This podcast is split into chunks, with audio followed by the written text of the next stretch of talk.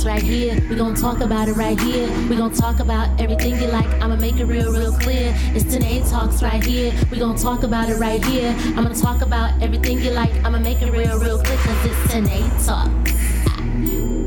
And I'ma talk about it. Yeah, cause it's Tanae Talks. And I'ma talk about it, about it, about it, about it. Hey, hey. Hey, welcome to Tanae Talks. Remember Talks and you listen. Tanae Talks is the podcast that entertains and educates. I have a wonderful guest on this week's show. I got the one, the only Omar Tyree, New York Times best-selling author Omar Tyree. He's super lit. Uh, he's hailing himself these days, these days as the Quincy Jones the social media generation, and we're gonna get right into that. So, uh, welcome to the show, Mr. Omar Tyree. How you doing today? Yeah, I'm busy as ever, so you know, hopefully we can go ahead and rock and roll with it and make everything, you know, smooth sailing. Yeah, I can tell you're busy. Like your social media is insane. You you you got it on lock. Like when it comes to social media, like they tell you when you go to all these little seminars and webinars, the type of posting you need to do to stay relevant, get those numbers up, and you've done that since we last have last talked. Like your social media has grown exponentially. Like it, it, it has doubled since I, I feel like the last time we spoke with each other. Would you say that? You know, the reality is every time the shade room says something about Flyy Girl and the coldest winter ever, I get about 2,000 new followers. So realistically, the shade room is boss. You know, I'm, I'm, I need to go ahead and get a social media manager, you know, at some point to go ahead and get, cause yeah, I'm not, I try to do what I can, but I'm not from this era. You know what I mean? I'm Right. from the era before social media, so we're still trying to figure it out. And uh, yeah, you need experts, or you need to be totally into it. And I'm more into creating stuff than you know doing the social media. But you know, I'm trying. Well, you you're doing it. I, I if you were having difficulties, I wouldn't know it because you you know you're doing it like a pro. But like you said, you come from a different era. You know, you can't you come from the the nine eighties, late eighties, nineties era. You know, where it was like being in the presence like you you had to connect actually with the people physically you know it was like a raw thing it wasn't Yeah. like in a digital I era tour all the time. I love touring, going to different cities, seeing the people. You know, so you know, sadly with the pandemic going on right now, we, we're like we can't tour. You know what I mean? So Mhm. that the old school method is out, and now the new school method is virtual. This, the social media, that taking pictures and Zoom and FaceTiming and all that kind of stuff. That's the new end, particularly with the pandemic. We can't you know, be in people's face like we like we want to be old school style, you know. So it's really changing. I miss that. I, I call it BC. You know, remember, you know, BC before Christ, but I call it BC before coronavirus. It's like a whole new. It's like a whole new world out there, which is is crazy. Do you think that because of coronavirus, this gonna be the new wave? Like that's just how we gonna interact with each other? It's just gonna be Zoom. I hope not. I hope not. So we got to wait and see how long it takes for this thing to clear uh, with the whole uh, vaccine and whatever they come up with, and how much time it takes us to get. I don't know if we can ever be totally normal again. We're all going to be more cautious now about each other, which is sad. But that's just part of the new world. But I hope it won't get totally where we're doing this video conference stuff instead of you know physical presence. You know what I mean? I I, I hope that's not the case because that really would make make a science fiction looking world. Know, faster, they're faster than we wanted to. You know. Yeah, it's like we're it's like we're in a movie right now, Omar. So to my listeners out there who uh, are not familiar with o- Omar, and to the ones who are, just a little background history. I first fell in love with Omar when I was in the seventh grade. That's when uh, his New York Times best-selling book Flyy Girl hit the scene, and let me tell you, it was the buzzing in uh, my middle school streets. Okay, everybody had the coldest. I mean, not the everybody had Flyy Girl. Sorry, uh, everybody had uh, Flyy Girl. Um, I went to Whittier Middle School. And I remember boys and girls were reading this book. It was like once you finished it, uh, the library kept on being out of this book. Like you couldn't check it out. You had to buy it. People was sharing and trading. People was getting in fights if you didn't return it. I mean, it was hot shit. okay, and that's when I first. Uh, her, ever even heard of an Omar Tyree, and he, he was endearing to me because his name was Tyree. It was T R Y E E, and you know I'm Tanae T Y E N E E. So I was just like, you know, he bomb. and so that was uh-huh. around. I got exposed to the book in '97, right? And let me tell you how the world comes full circle. I first came in contact with Flyy Girl in 1997. Exactly 20 years later, and no kidding, in 2017, I met Omar Tyree physically for the first time at the Essence Festival in New Orleans. And I, you, you know how y'all be fanning out about like Trey Songz. I'm a, I'm really a nerd at heart. I was fanning out about Omar, like, oh my God, it's Omar. like, do you know I'm like your biggest fan? And then as as luck would have it, coming full circle, not only am I a podcaster, I started out as, you know, a blogger, writer. And at the time I was working for about a year later I got a, a, position, a freelance position with AspireTV.com, a black owned network, and I had the pleasure to interview Omar Tyree for AspireTV.com um, for the 25 year anniversary of Flyy Girl. So it came full circle, Omar. Ain't that crazy? Yeah, good, good deal. And thanks for the love, man. Uh, right now we, we got a lot of young people who don't read. You know, they're listening to TikTok and they're on Facebook and Instagram, and now the readership has gotten lower and lower and lower. You know, as far as what the attention span is. You know, which is sad, but that's the new world that we're in. So we're looking at how many things are changing, uh, how many pros and cons. We can have a whole talk about pros and cons as we change. That is crazy. You right. When you talk about attention span, I read now this was about three years ago now, maybe two years ago now, the average attention span was eight seconds at the time. And that was two years ago. So, uh, eight second. So, what, what is it now? I, I don't know. I have to look that up. It might be 1.5 yeah, seconds at, at this. Said, you said eight years ago? No. you want to do 15 years ago? How many years ago? Two years ago, it was the uh, attention span was at, at eight seconds. Three years ago? Yeah.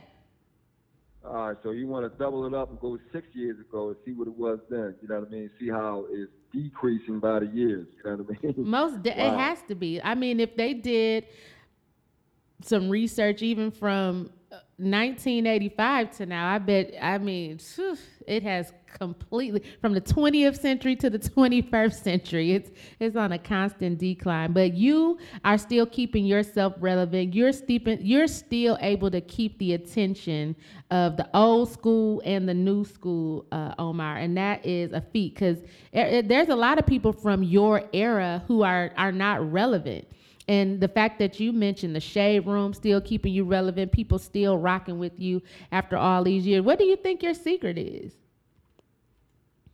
It's no secret. It's the book by itself. You know, you guys are keeping it alive. You're keeping it alive by talking about the book. So I just happened to write a book that, you know, transcended the time. And, you know, if I get the chance to do the movie, then we'll do it again where the young people will have to be actors in the movie. And then I'll have to show them what we did, what we wore, how we spoke in the 80s, you know what I mean, in Philadelphia. So yeah, it's going to keep going as long as I'm able to keep doing things. And now I'm doing new projects with young people in music and in film. And so I'm going to be employing a lot of young people and putting them on. So they're going to know who I am. As long as I'm alive and well, I'm going to keep doing the, you know, things to the community that are creative. So I'm keeping myself relevant because I want to be. You know what I mean? That's I have right. new ideas and other ideas that haven't been executed yet. And so I still got a lot of work to do. That is so dope, Omar. Like you said, I'm relevant because I want to be. So you're venturing into television. Uh, remember, my listeners, he is a New York Times best-selling author. So his number one passion is the writing. So he has ventured into television, film, writing, producing, and directing classic urban films through um, his entertainment ser- uh, service providing service, Hot Lava Entertainment. Can you tell us a little bit more about Hot Lava? Tell me about the name Hot Lava because when I think of Hot Lava, when I think of lava and Hot Lava, I think about some some motoring hot liquid spilling Yeah. into the atmosphere. So tell us where you got the name and tell us a little bit more about Hot Lava Entertainment. Well, I'm in Aries, so that's a fire sign and the planet Mars. And you think about planet Mars, and you're already thinking about red and lava and fire and hot, you know. And so, yeah, I'm, I'm a fire sign where I'm starting stuff. So I'm always original starting stuff. I'm not waiting for anybody to give me the okay. I'm gonna kick the door down and get it popping. So hot lava, you know, we wanted hot music, we wanted hot ideas, so that made sense. And then the lava rolling down the mountain, burning up everything that gets in front of it. It just makes sense, you know. Hot lava entertainment. Then it has that red of the Aries fire, you know. So it all, you know, and red was my favorite color. I tried to change it to blue and calm down a little bit, but I'm, a, I'm a red fire sign, so there's nothing I can do about it, you know. So for some years I tried to change it to blue to be cooler and calmer. But at the end of the day, I'm a red, passionate person in Aries, and that's where that whole hot lava thing comes from. The lava is that hot, fiery red that represents the Aries war and the Aries fire. You know, the planet Mars. You know what I mean? So that's what I am. That's dope. So you said you hot like fire and you tried to put that fire out and the fire couldn't be contained. You like the fires out there in Cali. You just can't be stopped. So Omar, Well, who it just didn't, it didn't work that way. I, I was trying to do the Hollywood game where other people would be producing and directing and all that, and they would take out and it didn't work. You know, they mm-hmm. did, never did the work that they were supposed to do. It just sat out there. You know, so now I'm forced to be the hot red Aries and do it myself, pretty much like Tyler Perry did. You know what I mean? Mm-hmm. Because yeah, everybody got their own ideas, their own timetable, and you'll be waiting around forever. You know, so I'm like, yo, man, I'm tired of waiting for this Hollywood machine. I got to create my own machine. And so that's what I'm doing now, and I'm going to invite a whole bunch of young people in, and that's what I'm building. You know what I mean? So knock on wood, if I'm able to live for the next 30 years, I'm going to be doing projects for the next 30 years with young people. And so I, I, you're going to keep me, hear me keep talking about Quincy Jones because, you know, his career was similar to mine where he started off as a young jazz producer working mm-hmm. with older jazz producers. And they were like, who's this young guy? What do you know about jazz? And then he proved himself with the older jazz guys.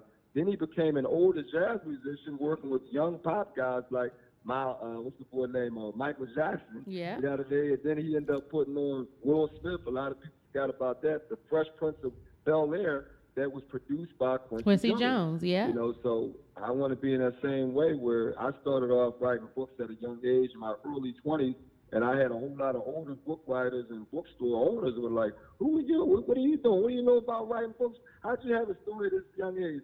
And now I'm an older dude at 51, and all of my stories have younger characters in it. So to adapt them to film, I have to go out there and have relations with young people where I can put them in the film and get them to respect the work and understand the point of view from you know 20 years ago. You know what I mean? The, as where it's coming from. And I'm not going to update it. I think they need to know their history, know our history, and I think that's fallen by the wayside with a lot of these kids looking at their time as the most important and forgetting about the times that we had already. So, uh, you know, it, and it's crazy to live through that and to see kids have no regard for their own history. And That's like, crazy. dude, we can't allow the kids to do that. We cannot allow them to not have any reference of our own black history. And They so gotta know. them to know what the 80s was like, to know where hip hop came from, know what the community was like, know what we wore, know what we said, because that's a part of your own history. you Yeah, know? and that history shaped our our pre- our present day right now. Everything moves in the world, and I and I mean through the world because of hip hop, and that's us.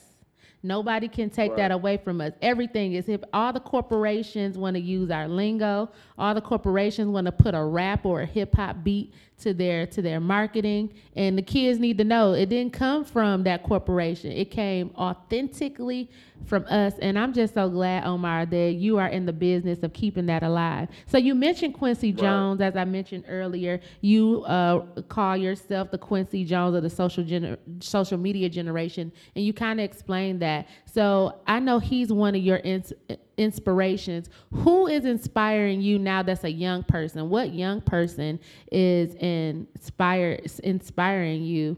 And why and how is their creativity and their inspiration affecting you? Well, these guys aren't that young, but uh, Drake is in his 30s now, and he's very versatile with his music because I noticed that some people they have one style of music and they can't adjust and adapt to different beats, uh, different subjects, you know, different styles of music, and Drake is able to do a lot of that musically. I also like LeBron James being an athlete who has a conscience and who's economically astute and you know he's going to be a billionaire when he finishes playing sports because he already has a lot of things on top that he's doing that include young black people. Mm-hmm. So I love what, uh, what what LeBron James is doing because a lot of athletes become apolitical, they become acultural, and they become these athletes that are untouchable to the community, and that's ridiculous because they're coming from the black community. So I love when athletes understand that blackness and understand what impact and responsibilities they have to the community that raised them. Mm-hmm. You know, so mm-hmm. I, I just get pissed off sometimes where a black community raised a black athlete and then they turn Will, Willie Knight on and act like they didn't come from the black community. right. You know, so I love what I love what LeBron James is doing and what he stands for, and we need to have more black athletes like him that are thinking about the culture, the politics, and the economics of black people. That's very important. You know, so those two dudes, I'm not really inspired, you know, because I'm always doing my own thing, but I like what they're doing, and I hope that they inspire other young black people to do what they're doing, have versatility that Drake has, and to have the uh, cultural and political astuteness that LeBron James has. You know, so those would be two that immediately jump out at me. I love that. You mentioned on your website that there's an urgent need for those with voices and platforms to not only speak out on social media, broadcast news, podcasts, national protests, and rallies, but to speak out through original records and in books. Uh, yeah, you know, with the I, defiance I and wisdom. Yeah, yeah. Yeah, a lot of times you will have individuals that make comments on that social media, but they won't put it in a record and the mm. record is going to last longer. Right. social media stuff is going to get buried, but you can pull up a record. You know what I mean? What's going on? We can keep pulling up that you know, record. right. You know, for the love of money, we can keep pulling up that record. You know, Strange Fruit, uh, we can keep pulling up that record from Billie Holiday. You know, so there's records that you continue to be a part of history, but people making comments on social media, and Twitter, and all that kind of stuff. You know, I look at that as okay, all right, that's cute, but do a record, do a whole album on a social conscious movement, like mm-hmm. I just did. The last uh, summer is an entire album that I just put out on the pandemic and racial injustice that went down this year. I wanted more people to be involved in it, but we got it done, and I'm going to continue to do efforts like that. And again, you go back to Quincy Jones, and he had a, con, uh, a, a big, gigantic world song called "We Are the World" mm-hmm. that they mm-hmm. did in the 1980s with a whole bunch of singers, celebrities that Quincy Jones organized and wrote and came in there and made sure they did it for the world. And it was Ethiopia at the time, a black nation that was going through a famine.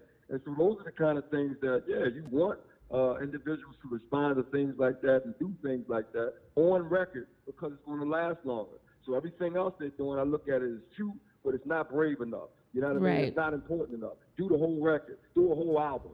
You know, so they, they would impress me with that more. So I'm going to talk about that because those are the kind of things that I'm going to inspire the young people that I work with to do. You know what I mean? I'm going to be right on their behind to make sure that they're socially conscious with the money that they get, with the impact that they have in the community.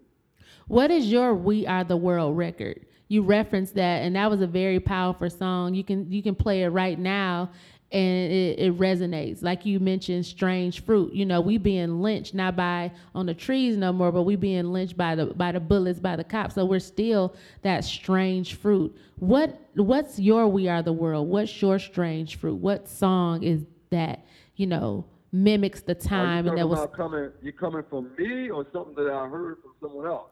For you, something that you've created. Like, is there an album of okay, a, a well, the album right now, the people love the No Bang Bang song. It's a Reggae 10 song. I actually wanted uh, Damian Jr. Gong Marley, the son of Bob, to do the song. But again, when you're in this climate, man, everybody has their own ideas about what they want to do. And this book writer from Philadelphia, you know, how's he going to tell a Marley to sing a song for him? You know what I mean? But I'm like, it's not for me, dude. It's for the entire world. Because mm-hmm. coming from you being a Marley, you know, and of course he had that song uh, Jamrock, Welcome to Jamrock. And so I wrote it in that guise of his voice. But you know, he didn't want to do it at the time. I couldn't get through to his people, and you know, they turned it down. They're doing other things. I said, look, man, I can't have a song that's this hot just sitting around. So I did it myself, you know, mm-hmm. with the mm-hmm. reggae voice and the whole nine. It's called No Bang Bang. It's on the album right now in the last summer, and people love that song. It's batting a thousand. Nobody doesn't like it. Everybody likes that song. But again, I don't have the impact that Damian Jr. Gong would have in music. You know, so I got to push that thing, put money behind it. He could come right out with that thing and do a world tour. Mm-hmm. those are the kind of things that, you know, again, when you feel like hopeless and powerless, but I don't want to be around kids that I can't influence in that way to do things that are big. You know, so I got a 19 year old kid right now on the same album, uh, the last summer. He got a song called The Miracle. And he didn't want to do that song because when you call for a miracle, you have to call out to God and, you know, all these kids want to be fake gangsters and fake studio pimps and all that kind of stuff. You know what I mean? So they don't want to be calling out to God for help. But I was like, look, dude, we in a pandemic, we in racial injustice. We don't know if the world's going to end tomorrow. Mm-hmm. So we mm-hmm. need a miracle. We, we sure do. Right now. You know, but these kids are still talking about the girls are talking about their genitalia in every song, and the guys are fake gangsters and fake thugs. It's ridiculous, and that's how they make their money. And they know they're wrong, but they do it because they say that's what people want to listen to. I've been hearing kids say this for the last ten years, that that's what people want to listen to. So they're not even giving you what they really feel. They're mm. giving you what they think you want to listen to. Oh, and that's wow. the biggest of a cop out, the biggest of a sellout. But you're not really giving them pure art. You're giving them what you think they want. Give the people what they want. So if they want poison, you're going to give them a whole can of poison. It's ridiculous. But that's where these kids' heads are right now. And that's why I'm trying to impact them as an old head with the conscience. I love that. And we need more old, old heads like you to be brave enough to empower the young people to follow their passions and not do what, like you said, what the people think they want. And, and instead, you're encouraging them to do what it, what's in their heart. And you know, and right, like you said, what's in their heart? What they what they don't realize is they're going with the fad. You're right. Yeah, they're going with needed. a fad. So 10 yeah. years from now, I might not want to listen to a song about genitalia, but I'm still going to be trying to listen to what's going on. And and yeah. Marvin Gaye sang that from his heart. So I'm glad that you're out there, you know, telling the youth like it's okay to be you. Like you said, like you wrote Flyy Girl and that was in your heart and that is in your spirit and that and it's been it's been going for 30 20 plus years now, almost 30 yeah, years. You know, it was all about it was all about the, the materialism, the fast living, all the things that they're involved in now. I wrote about what 1993 that book first came out. So that's mm-hmm. almost uh, 30 years now. We hit the 2023, it'll be 30 years, and it's still relevant because it made sense. You know, we would like fly and started selling drugs and all kind of stuff. And it was like, yo, what are we doing here? You know, capitalism took a hold of the urban community, and it's still doing that now. You know what I mean? These kids, you know, spending all that money trying to look fly. You know what I mean? Right. Instead of putting behind stuff that can really last and do more for the community. You know, how many cars can you buy? You know, what's that thing? Uh, what's the name? 21 Savage 21. Yeah. I love that song. How many? How many guys? How many? You know, it brings to the point. Like, how many of the stuff do you need before relevant? Like, how many? You know, why you need? About? Why you need all of that? So you mentioned yeah. earlier that you know when you were talking with Damian, you know, you really got to convince people because you're transitioning yeah, over the, to music and they're like how how is this author going to be in music how are you what's your pitch like how are you letting people know that i'm not only an author i'm so versatile i do, I do music i produce this how are you you got to keep doing it i got to keep doing it because right now i have four albums that i've done the monologues has a soundtrack that's the movie that's out right now on amazon.com uh, and amazon prime video actually and that daggone soundtrack is phenomenal because I picked music behind each person talking that was right on point and excellent. We did a heck of a job mixing it. I got my first album, Rising Up, that I did in 2002 from Hot Lava. And then I did a soundtrack album from a book I got called Cold Blooded. You know, college girl falls for a womanizer hitman. which I was talking about, our fetish for these thug dudes. We Mm-hmm. continue to, to fall for thug dudes and then push the good dudes aside. You know, it's ridiculous. And so I'm always writing about things that are meaningful, and I've been doing music for a minute, but you have to have marketing capital. You have to have successful hits for people to know about it. So I just got to keep doing it until I can finally get them hits. And then they'll look at my whole backlist and say, wow, he had good songs years ago, but it's hard to get them out there when you need a whole truckload of money to make sure that they get the airtime that they need, you know? So that's what I'm working on now, getting that truckload of money, four or five truckloads, because you need it for positivity. Positivity has to have as much money as negativity. If we're always giving negative stuff the money, it's ridiculous. Mm-hmm. You know, who gets the money and who doesn't? And so I need truckloads of money so I can continue doing what I need to do for the positive, progressive uplift of the people, starting with these young people, so they can teach the people coming up under them what they need to be thinking about and doing. So we can't leave these kids alone and let them, you know, do whatever they do because you got to understand the next generation is coming after them. And if they don't hear any balance, if they mm-hmm. don't hear any positivity, if they don't hear any history, what do you think they're gonna do? They are gonna be the bottomless pit. You know what I mean? A bottomless pit. They going gonna they're little. It's like they're Oh, little goodness. How are the young people re- receiving you uh, in Philly and around the world? you know, again, I got to keep doing it because a lot of them don't know me. They know the rapper people. And the rapper people are doing what I told you they're doing. They're talking about their genitalia, fake gangsters, fake pimps, fake thugs, and the whole nine. So they know them people. They don't know me yet. And so they have to get to know me. But I have to utilize the young people for them to get to know me because they're going to follow the young people who I'm going to put in movies, who I'm going to put in songs, who I'm going to be, you know, the big brother to. They're not going to be looking at me until they see me doing for the younger people that they idolize. And that's just what it is. So I understand that. That's why I keep bringing up Quincy Jones. Quincy Jones wasn't singing a song. He hmm. wasn't acting in the movie. Right. He was the one that was orchestrating the, the production of it to make sure we were on point with it. You know what I mean? He was the dude behind it. And so we know him because he was doing all those things in the background. You know, and we knew that's Quincy Jones again. So I want to be the same way because for the most part, these young people, eight years old, ten years old, they ain't looking at no fifty-year-old man. They looking at the twenty-one-year-old kid, and I understand that. And so I have to be in business with them.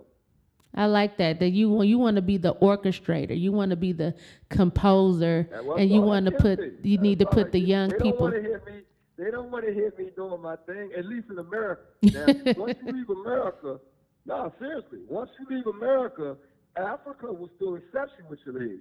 Uh, the Caribbean will still accept you in your age. Canada will still. America, we are on this age thing, man. That is crazy. Well, you go to other other other uh, uh, cities and other countries and whatnot, not cities, but other countries. They don't have an issue with age as much as America does. Yeah. We're the ones in capitalism who are strung out on age because the young people are so cute. Look at that. Oh my God. Mhm. And, and we just get all tore up and out of pieces with these young people. And then when the old person dies, you too old, sit down. Yeah. We're that in America. Ageism is real as countries don't do America, and in other cultures, getting old and elderly is an honor. You know, to be older, Mm-hmm. to be wiser, to have more wisdom. So I'm glad, Omar, that you're sharing your wisdom with us. You really get it. That's one thing that we push in my household about how capitalism is destroying the black community and, and really is destroying America unless you're in that top one percent. So you really get it, Omar. Um, so, what is the next film that you're working on? Uh, You said earlier that you're going to be employing a lot of the young people. Uh, you need to employ me. That's what I'm, I'm trying to get on. So, what's your next big film? what's your next big film project? Because you know I'm an actress too. That's that's in my little Well, You, are, you already doing the media thing, so I'm going to need media friends all over to keep telling the stories of what we're doing. The next movie, right here in Charlotte, North Carolina, where I've been living for 20 years, is called Money Talks Louder. And mm. that's what's going on right now. Money is talking louder than any social responsibility, any community thing, any history, any charity. It's all about the bag, the bag, the bag. That's all these kids talk about now. And so in this movie, we got a college girl who runs out of money in her senior year of school, mm. and she's terrified of the statistics that, you know, when you run out of money, a lot of times these kids get a regular job and then try to come back to school, and sometimes it takes them three and four years to get back to school, and then some of mm-hmm. them never go back. And so she's terrified of that to the point where she's like, I got to find me some money fast. and you know McDonald's ain't gonna pay for college, so she got to find some money. And so she ends up calling up one of her girlfriends she went to high school with, who deals with all the street stuff, all the street hustle. And she's like, how can I make some money? So now she got the girlfriend sending her to the strip club and the sugar daddies and the drug dealers and all kind of stuff to try and make fast money. And so now I get to run this college girl through all that street life nonsense so we can see how ridiculous we get for money. Money talks louder. And um, again, it's on point. I always come up with stuff that's on point, and that's what it is. We want the education, we want the long money, but we run out of and can't get it back. But the negative people can get all kind of money. It's ridiculous. And so That's crazy. Right in the middle of that, so we can see how hard it is to get money when you're doing the right thing. Money talks louder sounds very salacious. that it sounds like something that I would definitely want to read because I went to college with girls like that that you're that you're referring to. Like Yeah. I, I. I started off at a HBCU and you know there was a girl that ended up getting strung out on crack and this was in the early 2000s. I was very shocked that a person could get strung out uh, in the er, in, in the 2000s. You know, it wasn't like it was 86. so and the and the what was it? Opium? Was it pills and stuff? Because that's the new thing that these kids were doing. You know, the whole pills. You know what I mean? The whole, you know, downers and stuff. What what kind of? uh No, this young out- I went to college in in the early 2000s. I went to college in 2003. This young lady got on crack cocaine. That's what Okay, she wow. was. Cocaine was still there. crack, yeah, crack 'cause was still out here in these streets. Yeah, I remember they transitioned into these pill things that they were doing. You know, because you know, crack was part of my era in the early '80s, late Yeah. '80s. That's why I was in 90s. shock. Yeah, I was in shock But I didn't know it was still around in the 2000s. I couldn't believe it either. I was like, wow, who still does that? Like we saw what it did. So, uh, but a lot of the young ladies ended up started stripping. You know, stripper culture came real pre. You know, it was always around. But when I went to college, that's what the girls were doing, and I just felt like it was an excuse for something that they wanted to do. They kept on saying, you know, I got to pay for school, and you know, they end up spinning off into that that life. So I imagine in Money Talks Louder that this, that the main character is gonna get entangled in a lot of craziness, you know, you know, to Yeah. try to um That's all that matters. But then I get a chance to, for you can really see that struggle. You know what I mean? Because I don't have no character. I can tell you now, she ain't gonna get swung out, but she's gonna be around people where you're like, what in the hell are you doing? She's gonna be doing things where you're like, what in the hell? So these kids can see because they idolize that nonsense and song, they idolize, but they don't feel it. And so when I do movies, I want you to feel it so you get it like wow. And that's how they felt Flyy Girl. They felt it like wow. You see what I'm talking about? Yeah. I started doing these movies, I want them to feel it. It ain't entertainment. It's cultural art where you feel it and you walk out that theater like, damn.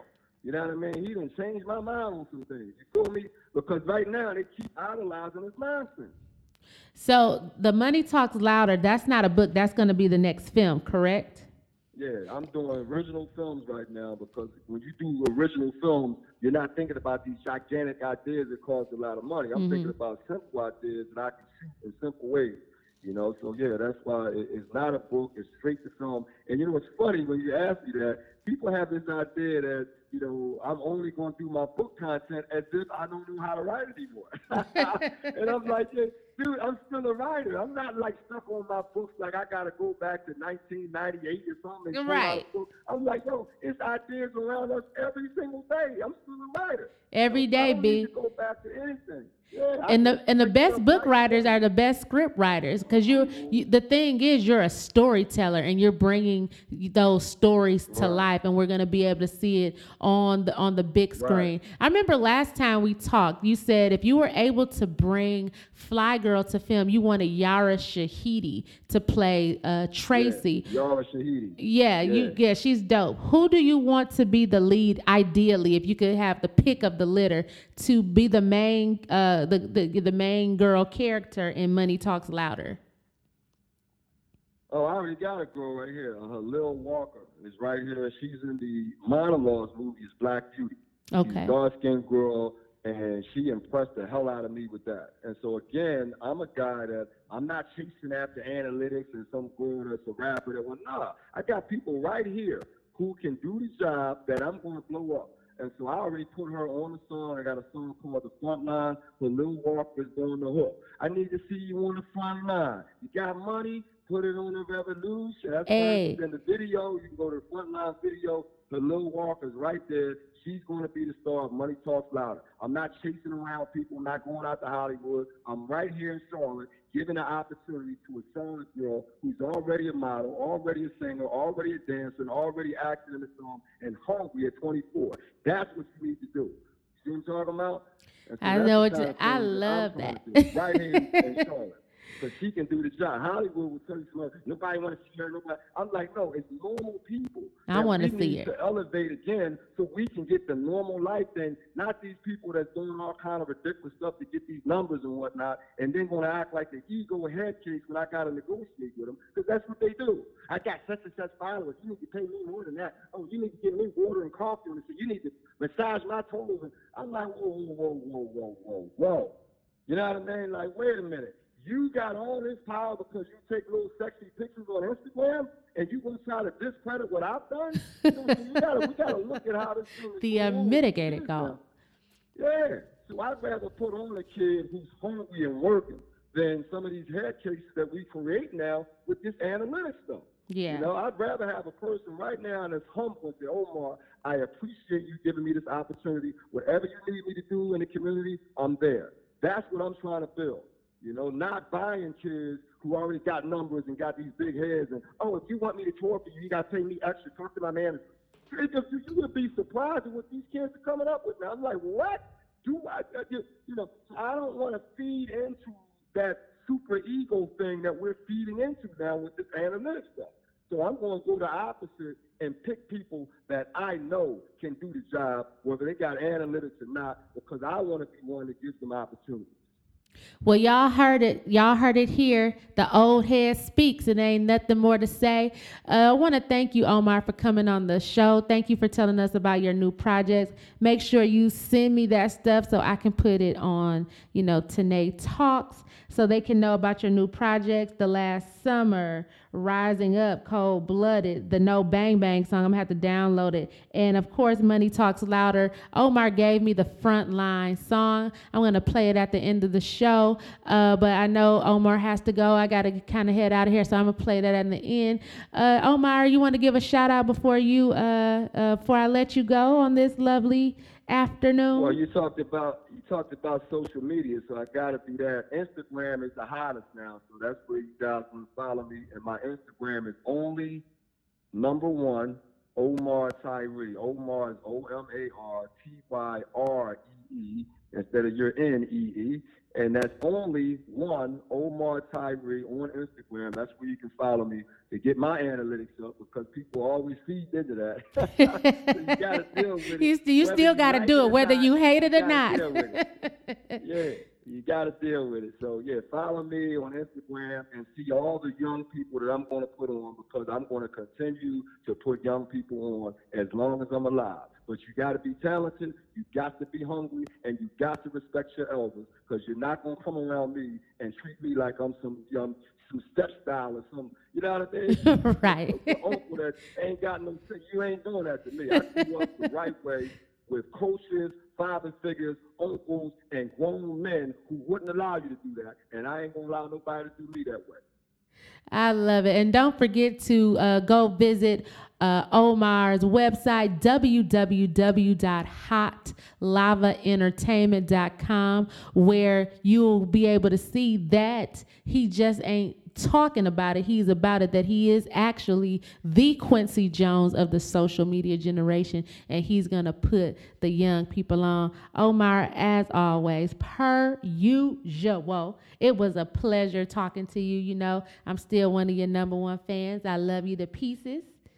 And uh, all right. Oh yeah, and, and, before you go, Omar, I'm gonna hook you up with uh, someone that's been helping me with that whole, you know, analytics and impressions. Uh, her name is Ebony Gibson. Uh, I'm gonna, you know, if you don't mind, me give her your information, and she can actually help you boost that that thing that you need Thank to you. to get, you know, get you, you going. So I, I got you. I respect you always and forever. As I told you last time, you are black royalty, and I'll never forget you. Oh, thank you. I appreciate that. And we're going to keep doing interviews, and you're going to be part of the team. And you got to keep pushing it out there because we got to be able to fight that negative with the positive every step of the way. All right. You have a wonderful day. You too. Bye. Do it. Bye. All right, guys. Again, thanks again to Omar Tyree for being a guest on the Tanae Talks podcast. He just wanted to come on and let us know all the great things he's doing. He spoke a lot about the things that are, you know, destroying our community. Capitalism is destroying the black uh, community, but we can make a change through our art, through our voices, and through our various platforms. Be sure that you check out Money Talks Louder and make sure you get a chance to watch the monologues on Amazon.com, available for your watching pleasures. At the end of the show, I'm going to play that single he was referring to, uh, the front lines. But now it's time for the headline hoe of the week. Don't be a headline hoe. Read the article. Cause y'all know y'all don't be reading the article. Y'all just be out here reading headlines and whatnot.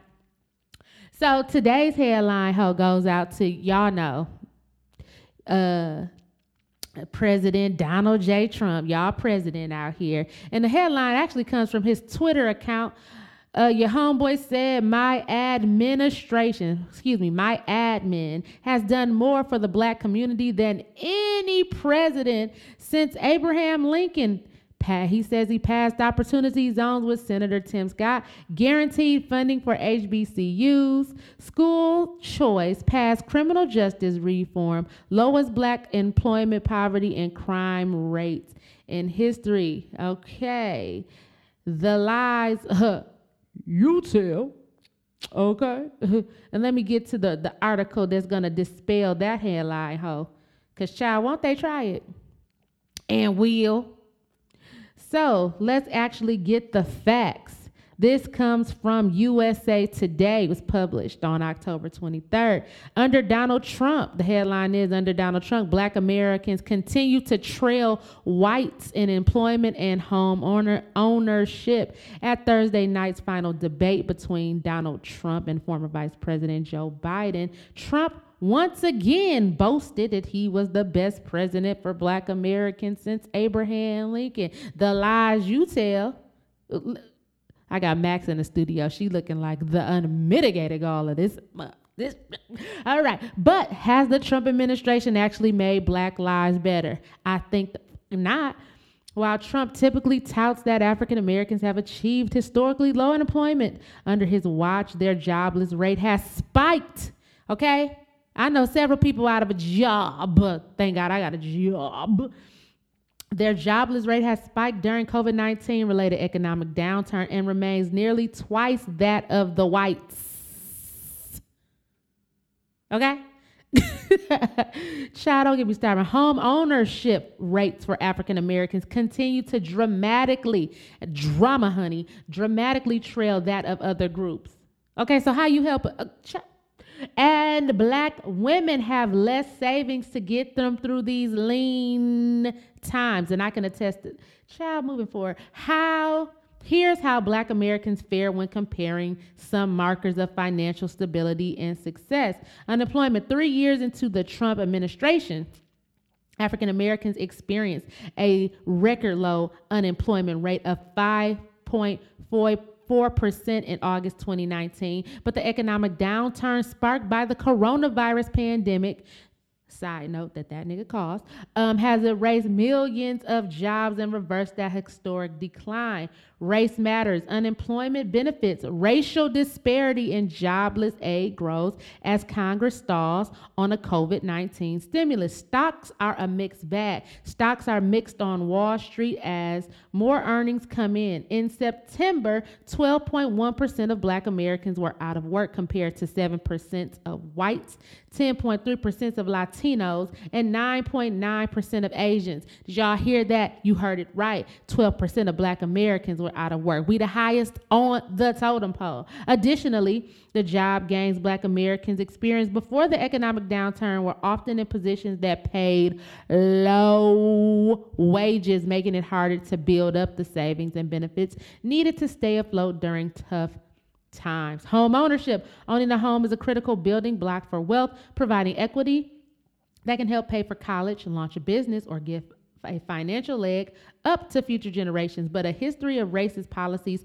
from redlining and blocked African Americans from getting loans to restrictive covenants confining many black Americans to crowded, underserved neighborhoods have hindered their ability to purchase and hold on to property. Home ownership for black Americans ticked up slightly this year, but still, still significantly lags behind whites. The national home ownership rate for white households was 73.7% the first three months of the year, up from 73.2% during that period in 2019, according to an analysis of census data by the real estate brokerage firm Redfin. But only 44% of black households owned a home in the first quarter, up from 41% in 2019 savings black women who likely who like many of their peers are often breadwinners are struggling to cover basic necessities during the pandemic with 48% saying they are un- unable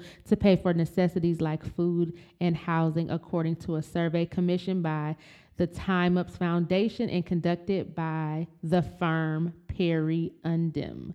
Many have also been unable to build a financial cushion, with 55% of black women saying they have less than two $100 saved. And lastly, stocks. Trump often points to a soaring stock market as evidence that the economy remains strong, even amid relatively high unemployment. But black households are less invested in the stock market than their white counterparts. Just 33.5% of black households owned stocks last year, according to data from the Federal Reserve. Meanwhile, almost 61% of white households participated in the stock market. Black Americans may have less money to invest in equities, experts say, and centuries of of discrimination have made some wary of assets that aren't more tangible. And again, this article comes from USA Today. So again, don't be a headline ho. Read the article and check the date. And that was that's that on that. So again, thank you for rocking with me. Tanae Talks. Remember, Tanae Talks and you listen, the podcast that educates and entertain. I'm gonna close out today's show with an artist from Hot, uh, from Omar Tyree, Hot Lava Entertainment, called Frontline. You been hearing any new songs on um, what's been going on out here? Nah, not on the radio. Maybe some underground working from my old school guys. Something. Hmm. So I guess you need to start this fire then. Alright, I got you. When you gon' meet me on the front line? We got a rally at the courtroom. We meet up at nine. When I'ma see you on the front line? Stop playing, this is serious. We running out of time. When you gon' meet me on the front line? Need to see you on the front line. You got money, put it on the revolution. They say politics ain't they style, so they waiting for J. Cole and Kendrick Lamar to do it. You ain't black cuz, you ain't going through it. You got nothing to say and nothing to write. You rather freestyle and smoke the whole night. And these young boys be like, it's not my style, OG. We rap about the bag, the girls, and jewelry. And at times like these, they go on vacations. Waiting in lines at the mall for PlayStation. They ain't ready for this life for real. This ain't the time to chill, it's the time to get busy. I've been writing for the people since Puffy and Biggie. Yeah! When you gon' meet me on the front line? We got a rally at the courtroom. We meet up at nine. When I'ma see you on the front line? Stop playing, this is serious. We running out of time. When you gon' meet me on the front line? We need to stop racism need to see you on the front line. You got money, put it on the revolution. Now all this talk about a damn flag, but a flag don't breathe, a flag don't bleed, a flag don't grow seeds, and a flag been shot down or died. Cool breeze must have been high, I like the guy. Now we got a moment to teach, so let me preach and reach the ones who got hard ears in here. A flag ain't nothing but a symbol of colors, yep. often used when people are killing each other. With fathers, cousins, uncles, friends, and brothers. Oh. And now you gotta teach your sons, don't be the next one. Uh-huh. When you gon' meet me on the front line, we got a rally at the courtroom. We meet up at nine. When I'ma see you on the front